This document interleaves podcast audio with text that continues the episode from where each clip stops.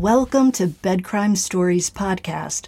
I'm your host, T. Hope you guys are having a fantabulous day. Today, I just want to ask that you watch the video all the way to the end. YouTube really cares about that. And also, if you want to help support the channel, one way you can do that is by watching all the videos, not just the ones in the cases that you think you're interested in. I put my heart and soul into each video and I try to add the most interesting information so you might be surprised. Now let's dig in. So, a Virginia businessman spoke exclusively to News 12's reporter Tara Rosenblum about a brush he had with alleged serial killer Rex Heuermann. The brush took place in 2018. That man named Jeff Sample, who owns Precision Lawn Service in Virginia, told Rosenblum that he remembers Heuermann as a towering, aggressive architect from New York City. Sample said, quote, he was just arrogant, kind of the I'm better than you kind of feeling. He just seemed like a jerk, end quote. Sample said he agreed to do some landscaping work at the Palmyra, Virginia home of Heuermann's mother, Dolores. Sample stated it was just to basically go clean up the yard because it was all overgrown and a mess, and I kind of remember him complaining. He had a big dumpster there. He asked us to throw some stuff in the dumpster, and he didn't like the way we put it in. Interesting. When the work was completed, Sample says he sent a bill for $850 to Heuermann in New York. But guess what? He never received the payment. To get paid, Sample had to actually take legal action, and so he filed a civil suit in Virginia in January of 2019. And then Heuermann, only then, paid what he owed. It would appear that Heuermann was getting the property ready for sale because the next month, property records obtained by News 12 from the Fluvanna County Clerk's Office show that the same property was sold sold by Dolores Heuermann for $208,000. Sample recalled the interaction with Rex Heuermann when he saw him on television after his arrest. And get this, Sample also remembers seeing a Chevy Avalanche parked outside Dolores's home that he believes is the same dark green truck that ultimately led detectives to Rex Heuermann's doorstep. From all the stories that have come out about Rex Heuermann, it seems clear that he has a pattern of not only being a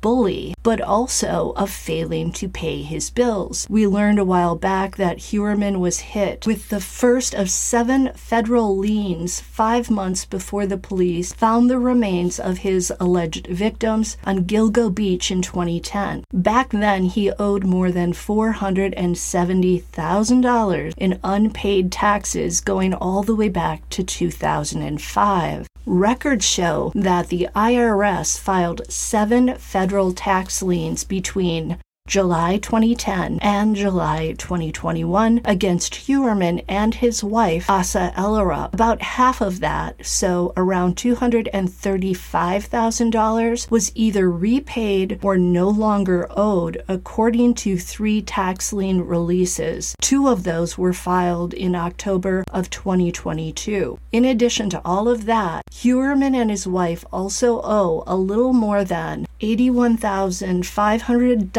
in personal income taxes going all the way back to November 2020 according to New York state tax warrants. And then there's the fact that Heuermann is being sued by New York State's Labor Department for allegedly failing to pay outstanding damages for violating labor laws. Heuermann and his architecture firm RH Consultants and Associates owe $68,560.84 according to the lawsuit filed in New York County Supreme Court by Labor Commissioner Commissioner Roberta Reardon. The lawsuit says that Heuermann and his firm underpaid an executive assistant in 2017 and 2018. The employee is owed more than $20,000 in unpaid wages. The term deadbeat takes on a whole new meaning when it comes to Rex Heuermann. Heuermann and his firm agreed to settle the unpaid wages, interest, damages, and civil penalties amounting to 84 $4,945.84 in 2021, two years before he was arrested. Maybe this is why they have money problems. Allegedly, he's a crappy businessman, and he previously made a payment of $16,385. So when push comes to shove, he pays. Maybe Rex Heuermann thinks he's above the law and doesn't care if he has a shitty reputation when it comes to his finances and paying his taxes and his bills. I guess his whole reputation is pretty much trashed at this moment. Anyway, I wonder how Asa Ellerup views all of this. Even if she didn't know all of it before her husband's arrest, she must know about it now. What's interesting is that Heuermann owns a property portfolio across several states that's worth about $806,000. And that includes the small family home in Long Island, which, despite its dilapidated state, is said to be valued at $635,000. So that house makes up most of the $806,000. Heuermann bought that home from his mother, Dolores in 1994 for $170,000. As you probably know, Heuermann and Ellerup also own a share of a two bedroom, two bath condo in Las Vegas. They purchased it in 2005 for $17,000. And then there's land in South Carolina that is said to be worth $154,000. So if we look at the value of these various properties and then Heuermann's unpaid bills, it would appear that the Heuermanns are perhaps property rich, but maybe money in the bank poor, if you know what I mean. It's also been reported that Heuermann was making a half a million dollars a year as head of his firm, which would have meant he was raking in more than $40,000 a month. Now, he does live in pricey Long Island, but we know he wasn't putting a lot of money into the upkeep of the home, at least the exterior of it. It doesn't look like the family was living large over there. They don't strike me as people who go out for pricey meals and entertainment on a regular basis. Maybe Rex was with various escorts, but it doesn't look like Asa and the kids were.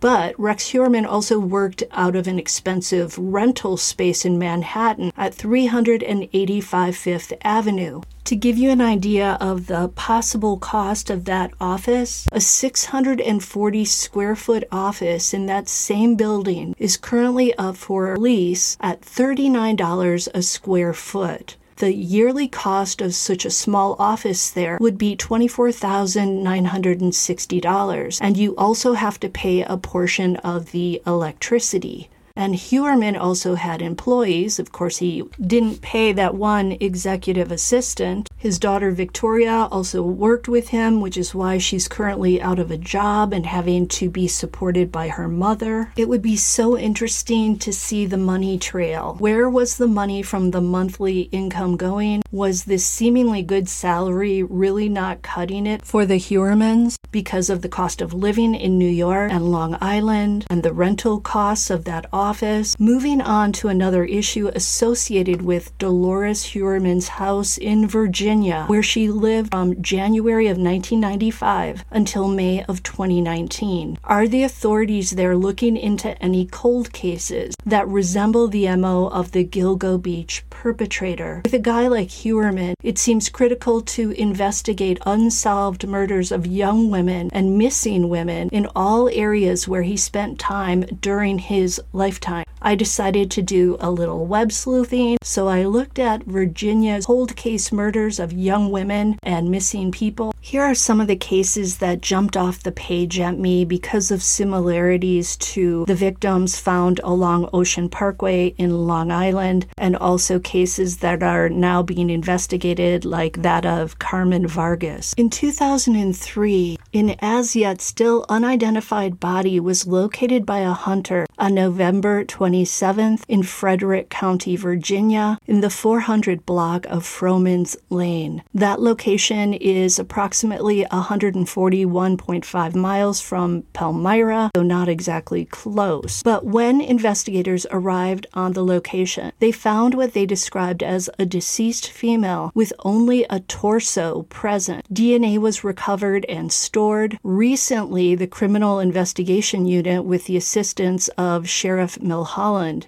began reviewing the case and applied a new investigative technique involving DNA. With the assistance of the deceased female's DNA, Parabon Nano Labs was able to come up with an image of what this female likely looked like and her ethnicity, which is Southeast Asian. They were not able to estimate her age at the time of death. So the torso part is the only thing here that catches my eye. Heuermann's victims, at least the Gilgo Beach three victims that he's charged with, none of them were in pieces. But there were other bodies along Ocean Parkway that were not fully intact. Could this case be associated with Heuermann? Maybe. Then on November 11th of 2000, 23-year-old Hope Renee Curry was last seen leaving her brother's residence on Bancroft Road off Rosemont Road in Virginia Beach at 9:30 p.m. She said she was going to use a payphone at a nearby Texaco station. She never returned and has never been seen or heard from again. Distance between Palmyra and Virginia Beach is 143.5 miles. So again, it's pretty far away way but you never know. And then there's 35 year old Margaret Gail Stamper White, who was last seen at her residence at 53 Spencer Lane, Cremora, in the middle of May 2008. That's 56 miles away from Palmyra. So at 35 years old, she's a tad older than the Gilgo Beach victims who ranged in age from 22 to 27. But White's size is what's interesting. She was 5 feet 2 inches tall tall and just 110 pounds. She had blonde hair and blue eyes. She also left her cell phone behind, like Gilgo Beach victim Amber Costello, and had no means of transportation. It's not clear if White did escort work, but